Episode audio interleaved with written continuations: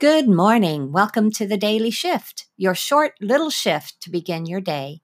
Just a thought to nudge you forward and keep you primed to enjoy whatever may come your way. Yay!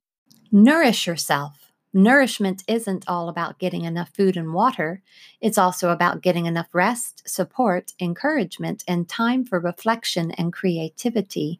If you haven't been nourishing yourself adequately, the quality of what you create, do, and say will decrease, your mood will falter, and you will be irritable and snarky. Give yourself permission to nourish yourself. Take some time away from work and give yourself what you need. You and everyone else will thank you for it. What will your day bring your way?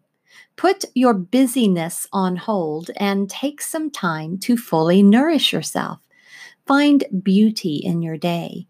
Whatever that means to you, it will keep you more balanced and feeling good. When you are nourished, you are more attractive and magnetic, and everything unfolds with more grace and ease. You've been listening to The Daily Shift with your host, Jean Hamilton Ford. Join us again tomorrow